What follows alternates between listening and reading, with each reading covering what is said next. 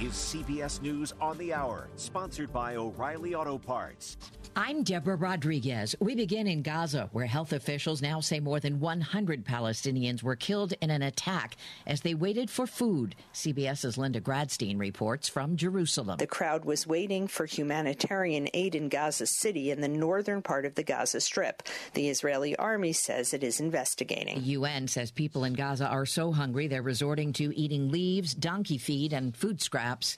The Supreme Court has agreed to hear arguments on Donald Trump's immunity claim in an election interference case. Correspondent Jan Crawford. I think the justices in this case are going to look really skeptically at arguments Trump is making, which are sweeping. I mean, that, that he can't be prosecuted at all for criminal acts while he was uh, president. The Supreme Court's decision increases chances Trump will not face trial by election day.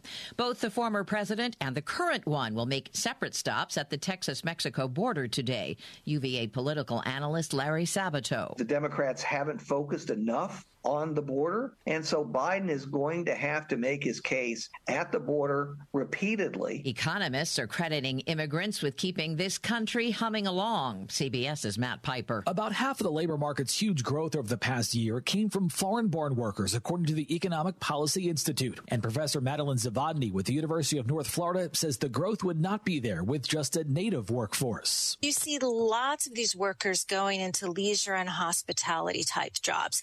But again, you see them throughout the skill and occupation spectrum. So you have, you know, more accountants, more teachers, all kinds of jobs like that as well. The second largest wildfire in Texas history is slowing down as winds and temperatures in the panhandle dip. Officials blame the flames for at least one death, an 83-year-old grandmother. They expect to find others once they begin a search. S&P futures down 12.